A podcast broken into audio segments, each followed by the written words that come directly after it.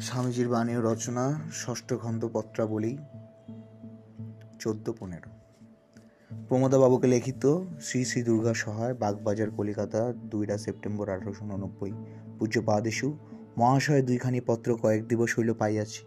মহাশয়ের অন্তরে জ্ঞান ও ভক্তির অপূর্ব সম্মিলন দেখিয়া বড়ই আনন্দিত হইয়াছি।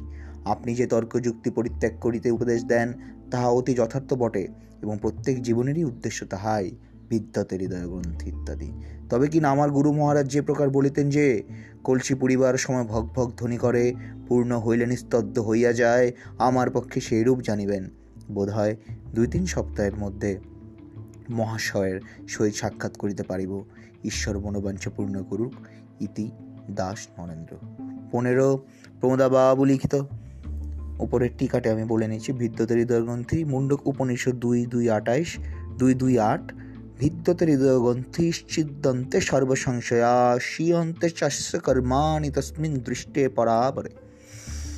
পনেরো প্রমোদা বাবুকে লিখিত পূজ্য পাদেশু অনেকদিন আপনার কোনো পত্রাদি পাই নাই।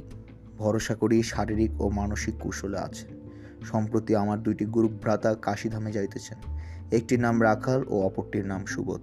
প্রথমোক্ত মহাশয় আমার গুরুদেবের অতি প্রিয় পাত্র ছিলেন এবং সর্বদা তাহার সঙ্গে থাকিতেন। যদি সুবিধা হয়, ইহারা যে কয়দিন উক্ত ধামে অবস্থান করেন, কোনো সত্রে বলিয়া দিয়ে অনুগৃহীত করিবেন। আমার সকল সংবাদ ইহাদের নিকট পাইবেন। আমার অসংখ্য প্রণামের সহিত দাস নরেন্দ্রনাথ।